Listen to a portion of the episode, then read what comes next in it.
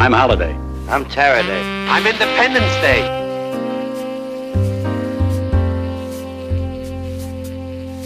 Oh, a microphony. And a phony at the mic. Get Whoa! Ah! Ah! And now, on with the opera.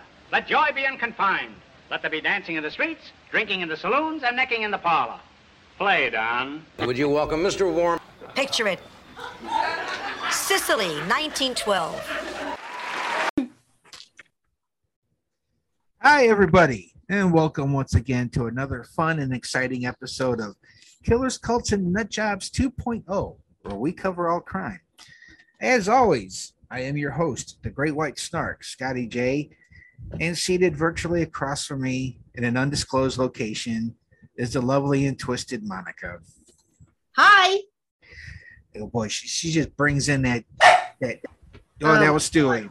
That was yeah. that was Stewie adding I knew that was going to be a mistake. That's why I said, him in here to be quiet. As soon as I say hi, he's like, "What? Uh, somebody's there?" Like, no. Right.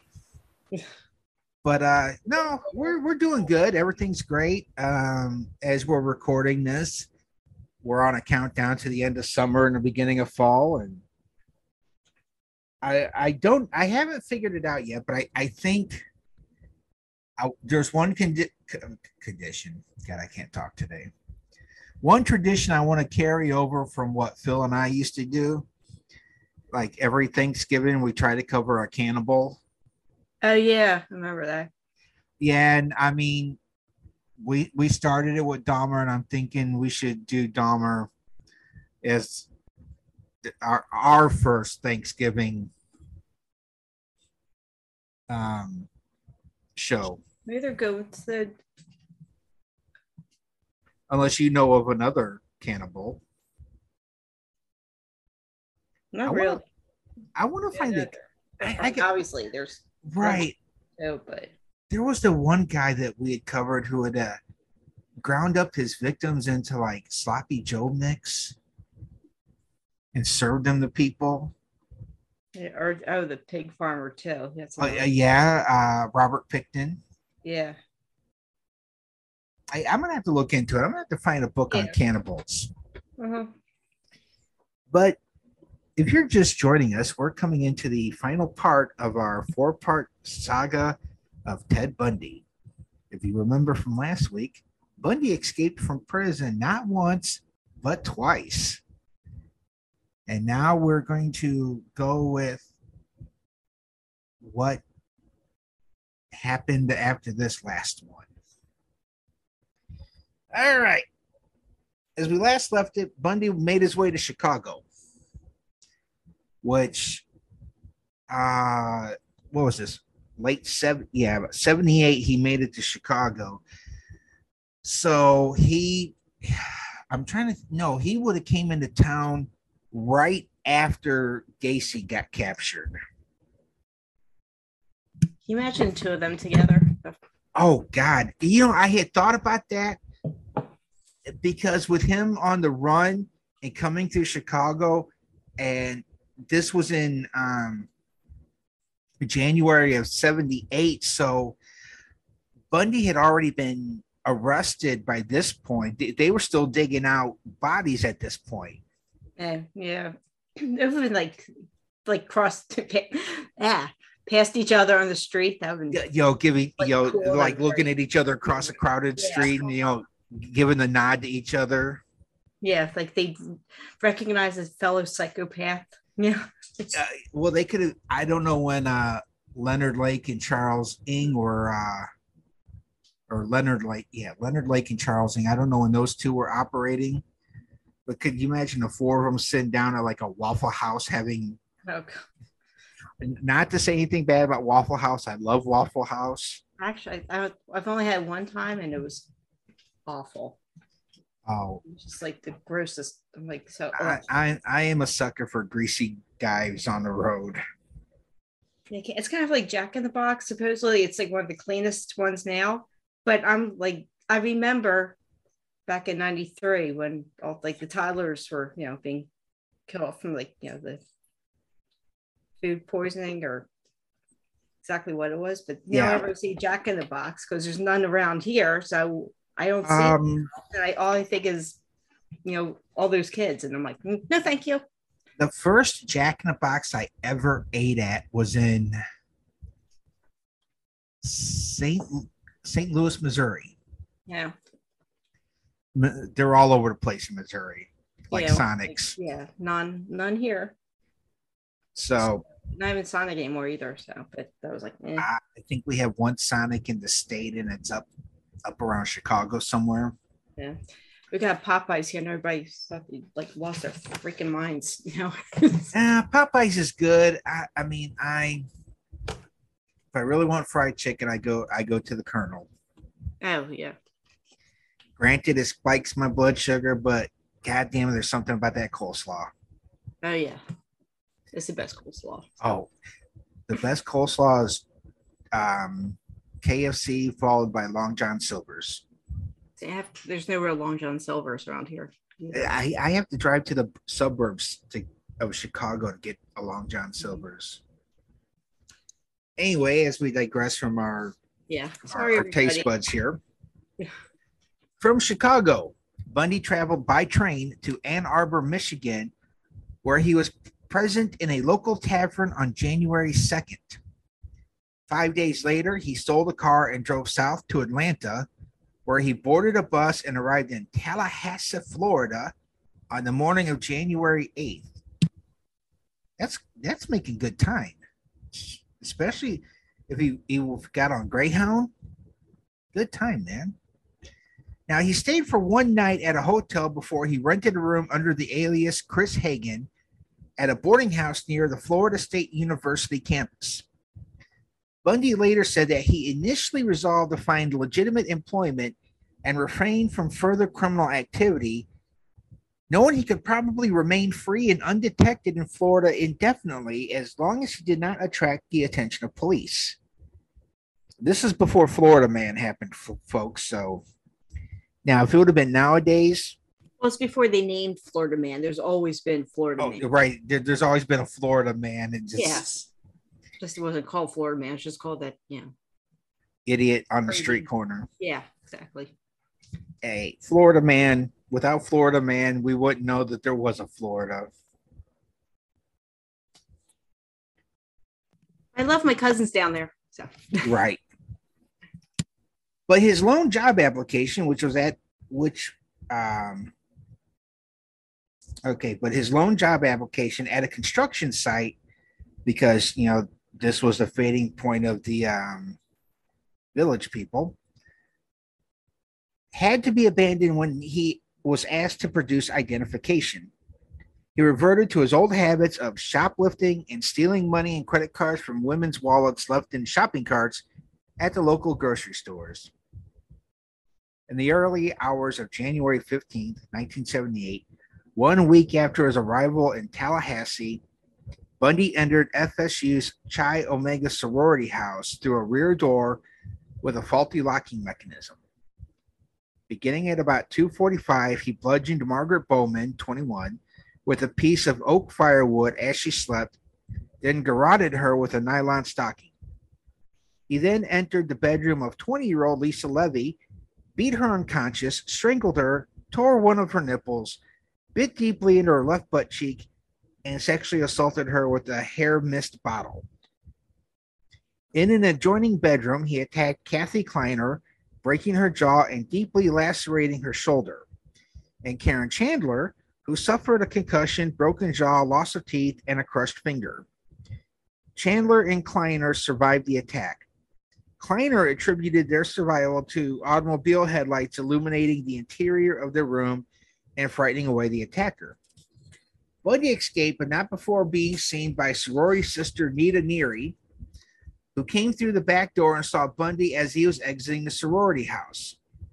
Tallahassee detectives determined that the four attacks took place in a total of less than 15 minutes within earshot of more than 30 witnesses who well, they really didn't hear anything. After leaving the sorority house, Bundy broke into a basement apartment eight blocks away and attacked FSU student Cheryl Thomas, dislocating her shoulder and fracturing her jaw and skull in five places. She was left with permanent deafness and equilibrium damage that ended her dance career. On her bed, police found a semen stain and a pantyhose mask containing two hairs similar to Bundy's in class and characteristic. On February 8th, Bundy drove 150 miles, 240 kilometers east to Jacksonville in a stolen FSU van. In a parking lot, he approached 14 year old Leslie Parmenter, the daughter of Jacksonville Police Department's chief of detectives, identifying himself as Richard Burton, Fire Department, but retreated when Parmenter's older brother arrived and confronted him. That afternoon, he backtracked 60 miles or 97 kilometers westward to Lake City. At Lake City Junior High School the following morning, 12 year old Kimberly Diane Leach was summoned to her homeroom by a teacher to retrieve a forgotten purse. She never returned to class. Seven weeks later, after an intensive search, her partially mummified remains were found in a pig farrowing shed near Suwannee River State Park, 35 kilometers, 56 to 35 miles, 56 kilometers northwest of Lake City. She appeared to have been raped and killed by neck lacerations with a knife.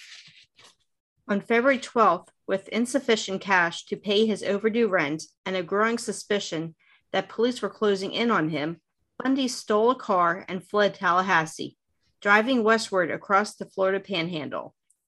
Three days later, at around 1 a.m., he was stopped by Pensacola police officer David Lee near the Alabama state line after a wants and warrants check showed his Volkswagen Beetle was stolen. When told he was under arrest, Bundy kicked Lee's legs out from under him and took off running. Ha, copper, you can't catch me. Yep. Lee fired two warning shots, then gave chase and tackled him. The two struggled Ooh. over Lee's gun before the officer finally subdued and arrested Bundy. You know, And- that guy probably played football too in high school. Oh, yeah.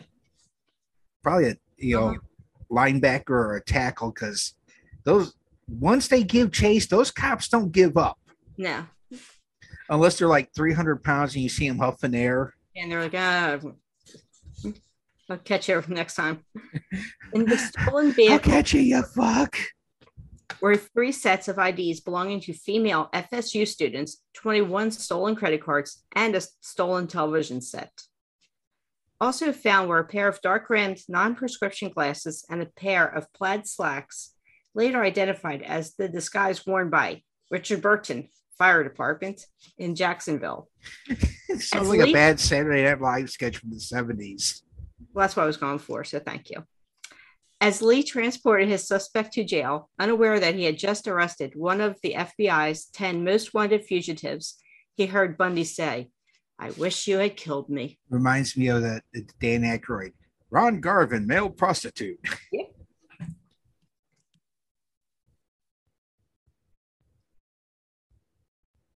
Uh, following a change of venue to Miami, Bundy stood trial for the Chi Omega homicides and assaults in June of 79.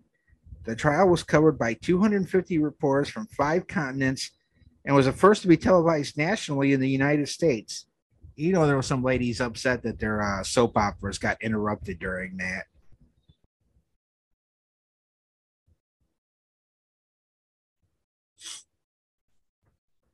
So, um, despite the presence of five court appointed attorneys, Bundy again handled much of his own defense. From the beginning, he sabotaged the entire defense effort out of spite, distrust, and grandiose delusion, Nelson later wrote. Ted was facing murder charges with a possible death sentence, and all that mattered to him apparently was that he being charged.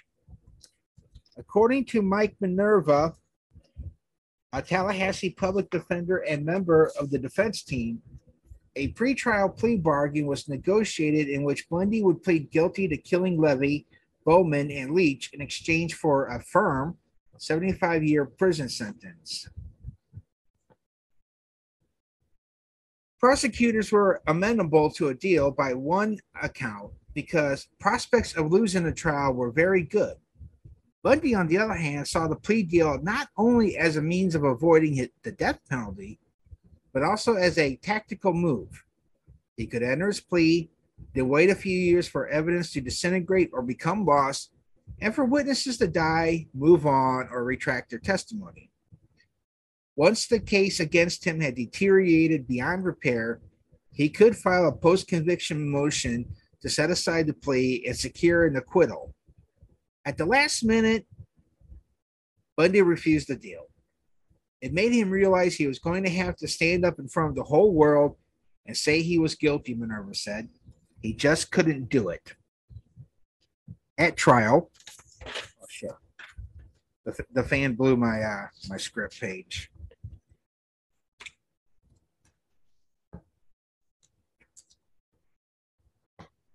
Um, at trial, crucial testimony came from Chi Omega sorority member Connie Hastings, who placed Bundy in the vicinity of the sorority house that evening, and Nita Neary, who saw him leave the house clutching the murder weapon. Damn fan. Incriminating physical evidence included impressions of the bite wounds Bundy had inflicted on Levy's left buttock, which forensic odontologists Richard Souviron and Lowell Levine matched the casings of Bundy's teeth. The jury deliberated for less than seven hours before convicting Bundy on July 24, 1979, of the Bowman and Levy murders, three counts of attempted first degree murder for the assaults on Kleiner, Chandler, and Thomas, and, well, why not, two counts of burglary. Trial Judge Edward Cowart imposed death sentences for the murder convictions. Um, I, I know I've said this before, but if you watch uh, interviews with the killer on Netflix, the first one on Bundy, you get to see uh, the, the the guys who did the teeth impressions, and when he realized what was going on, he, he flipped out. I have to check that out again. Yeah, I, I know I've seen, you know, I've had to have seen it. right. Well, I, I was taking a nap to the Gacy one today, and uh, you know, just read just re- reading this part here reminded me that when they um when they went to do the teeth impressions, he was he was throwing a fit because his teeth had they were like jagged edges and chip marks and Wow. and the the thing is is um he knew that those impressions could be used against him to to like really put him there Oopsie, should have thought of that before you did it. right. It's when you gum them mm-hmm. now six months later a second trial took place in orlando for the abduction and murder of leach. And guess what folks? He was found guilty once again after less than eight hours of deliberation due principally to the testimony of an eyewitness who saw him leading leach from the schoolyard to a stolen van. See bundy was the first one that started the whole pedo van craze Important material evidence, including clothing fibers with an unusual manufacturing error found in the van and on her body, were matched with fibers from the jacket Bundy was wearing when he was arrested. During the penalty phase of the trial, Bundy took advantage of an obscure Florida law providing that a marriage declaration in court in the presence of a judge constituted a legal marriage. That sounds fun. You want to go do that? No. You don't want to go to Fl- watch it? you don't want to go down to Florida and you know you, Oh and, yeah. I, you and I go Well, into a someone has to be in the box though, right? I mean, doesn't that somebody has to be in the jury box or not jury box? Uh, the Uh, witness. the witness stand. The, we, Yeah. we can't be in the gallery, and I, I just stand up and go, "Hey, Monica, will you marry me?" That counts as a marriage, really? No. right? Go running out screaming. I screaming. remember reading they changed the law after he did that. Oh God. Okay, well, no trip to Florida. Yep. Vegas is still on the table.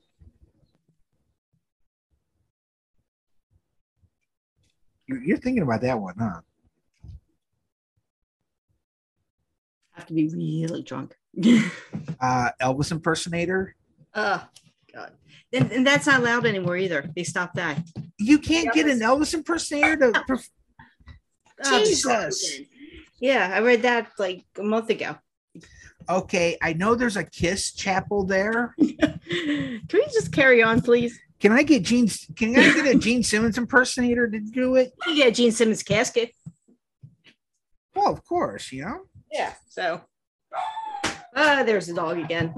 As he was questioning Boone, who had moved to Florida to be near Bundy, he had testified on his behalf during both trials and was again testifying on his behalf as a character witness.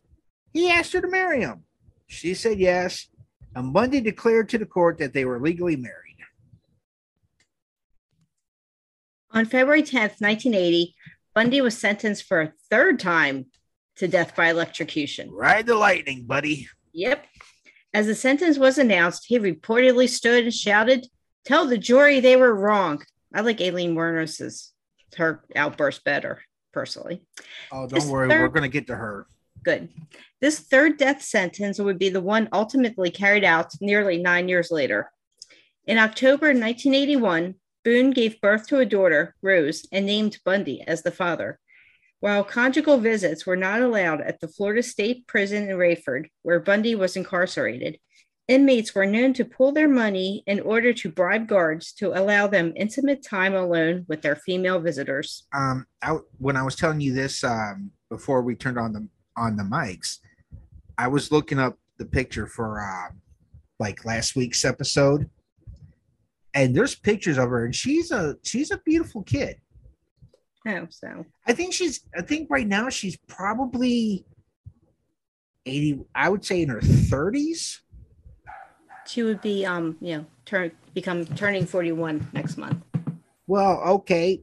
yeah Um, I math was on is hard math hard. Got no two numbers. Okay we go shortly after the conclusion of the leach trial and the beginning of the long appeals process that followed bundy initiated a series of interviews with stephen michaud and hugh aynesworth speaking mostly in third person to avoid the stigma of confession he began for the first time to divulge details of his crimes and thought processes.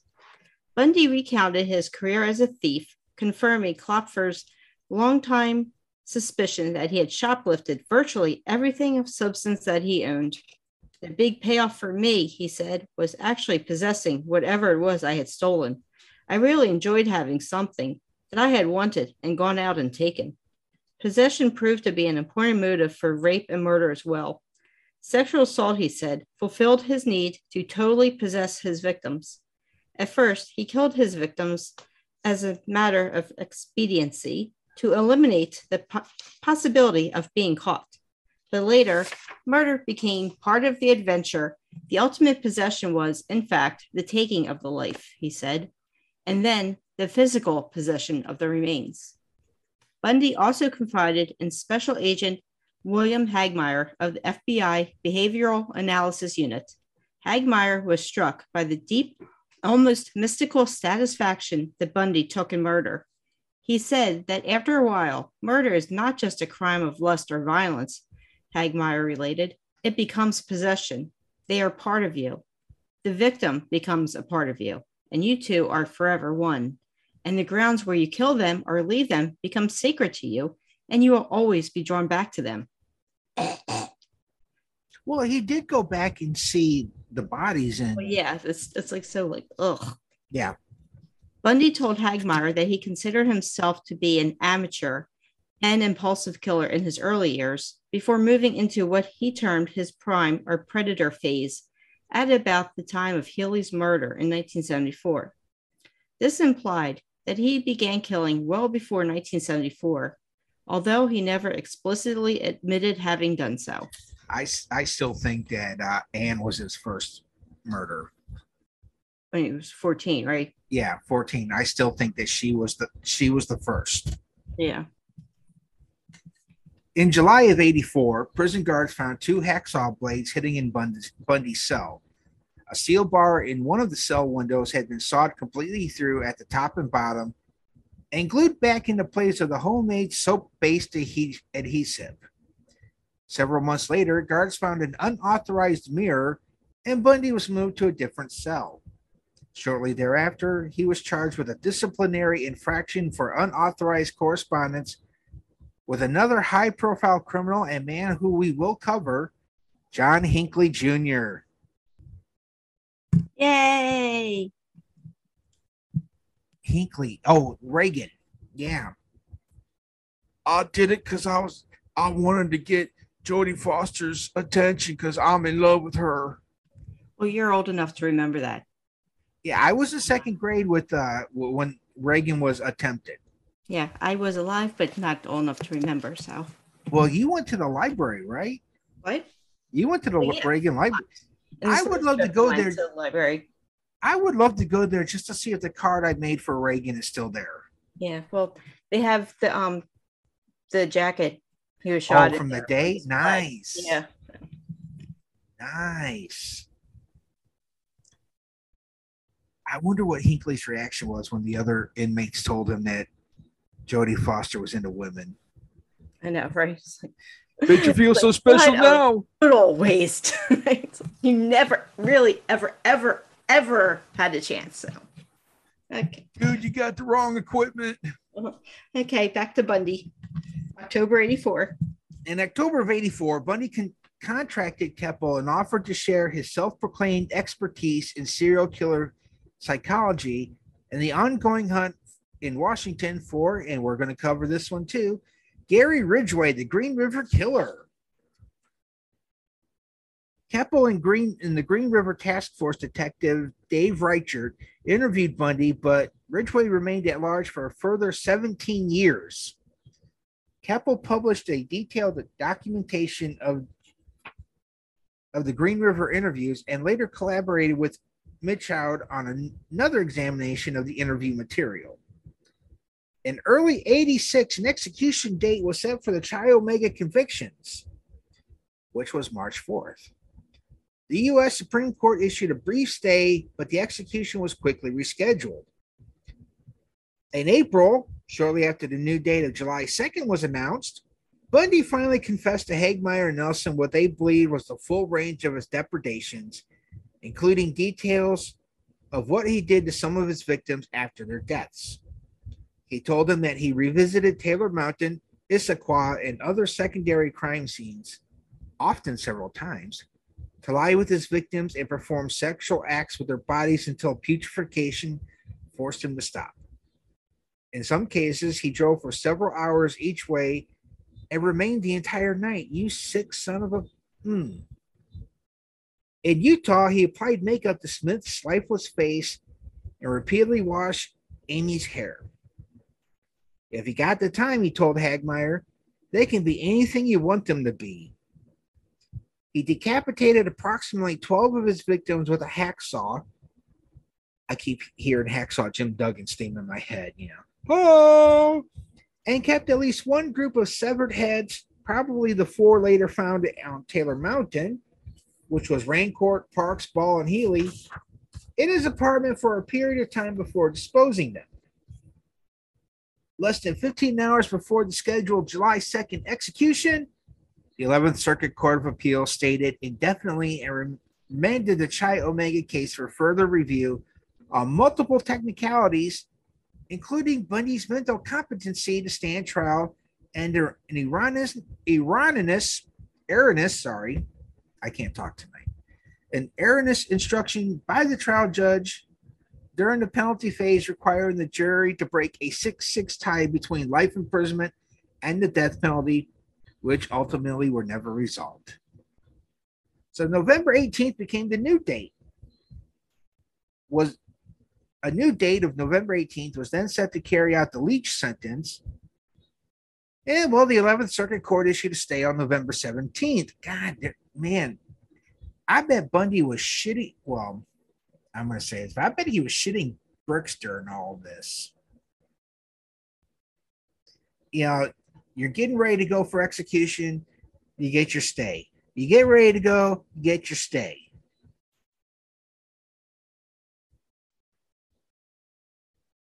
In mid 1988, the 11th Circuit Court ruled against Bundy, and in December, the Supreme Court denied a motion to review the ruling.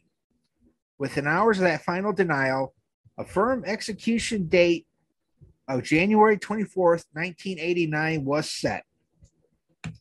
Bundy's journey through the appeals courts had been unusually rapid for a capital murder case. Contrary to popular b- belief, the courts moved Bundy as fast as they could. Even the prosecutors acknowledged that Bundy's lawyers never employed delaying tactics.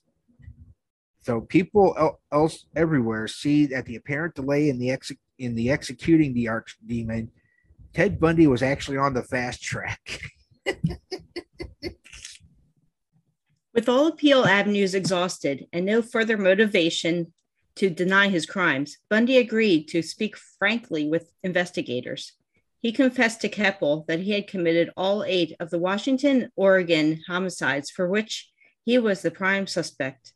He described three additional previously unknown victims in Washington and two in Oregon, whom he declined to identify, if indeed he ever knew their identities. He said he left a fifth corpse, Manson's, on Taylor Mountain, but incinerated her head in Kloepfer's fireplace. He described, oh described man, that was that's cold. You're sitting there having a nice romantic fireside dinner with your woman, and you're roasting a head that you severed. well, I'm sure it wasn't at the same time, but No, yeah, but basically you had done that. So yeah. He described the Issaquah crime scene where the bones of Ott, Naslund, and Hawkins were found, and it was almost like he was just there, Keppel said. Like he was seeing everything. He was infatuated with the idea because he spent so much time there. He is just totally consumed with murder all the time. Nelson's impressions were similar. It was the absolute misogyny of his crimes that stunned me, she wrote. His manifest rage against women. He had no compassion at all. He was totally engrossed in the details. His murders were his life's accomplishments. Bundy confessed to detectives from Idaho, Utah, and Colorado he had committed numerous additional homicides, including several that were unknown to the police. He explained that when he was in Utah, he could bring his victims back to his apartment where he could reenact scenarios depicted on the covers of detective magazines. A new ulterior strategy quickly became apparent. He withheld many details, hoping to parlay the incomplete information into yet another stay of execution. There are other buried remains in Colorado, he admitted, but refused to elaborate. The new strategy, immediately dubbed Ted's Bones for Time scheme, served only to deepen the resolve of authorities to see Bundy executed on schedule and yielded little new detailed information. In cases where he did give details, nothing was found. Colorado detective Matt Lindvall interpreted this as a conflict between his desire to postpone his execution by divulging information and his need to remain in total possession, the only person who knew his victims' true resting places. When it became clear that no further stays would be forthcoming from the courts, Bundy supporters began lobbying for the only remaining option executive clemency. Yeah, yeah, right. Good one. Good luck with that one. who was in office at that time? Um, Reagan. No. It was oh Bush by like four days. Okay, Yeah. So okay, Diana Weiner. Weiner. young Florida attorney. she said last, last reported love interest. Asked the families of several Colorado and Utah victims to petition Florida Governor Bob Martinez for a postponement to give Bundy time to reveal more information. All refused. The families already believed that the victims were dead and that Ted had killed them, wrote Nelson. They didn't need his confession. Martinez made it clear that he would not agree to further delays in any case.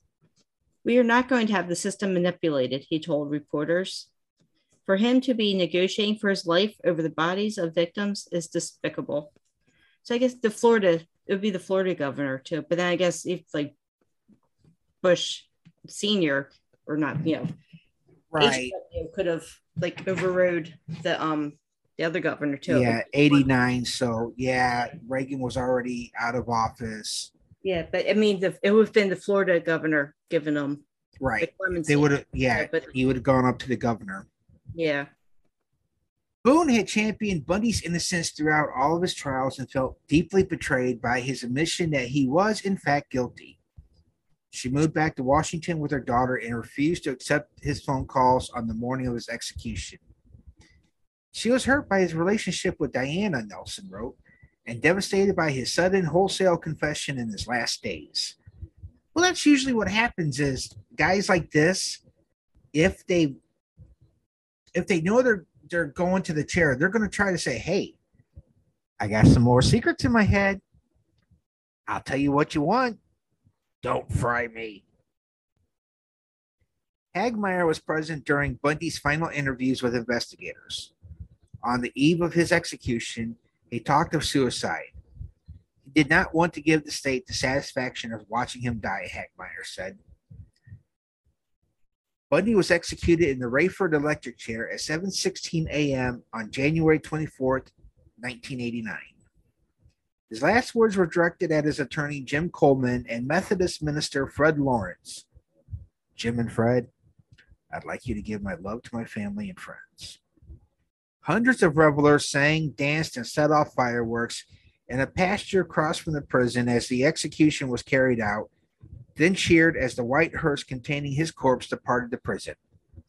He was cremated in Gainesville and his ashes scattered at an undisclosed location in the Cascade Range of Washington State in accordance with his will. And that, ladies and gentlemen, is Ted Bundy. He, he's one of the big names. What? One of the OGs. Oh, he's OG. He is you know, everyone knows the face, everybody knows the story. It's like on the Mount Rushmore, it's like Bundy, Manson, Gacy. Gacy. I would I would actually go with Jim Jones. Yeah, yeah. We know what's like weird with um was I was like with like got the new book, well not new book, but book on Dahmer.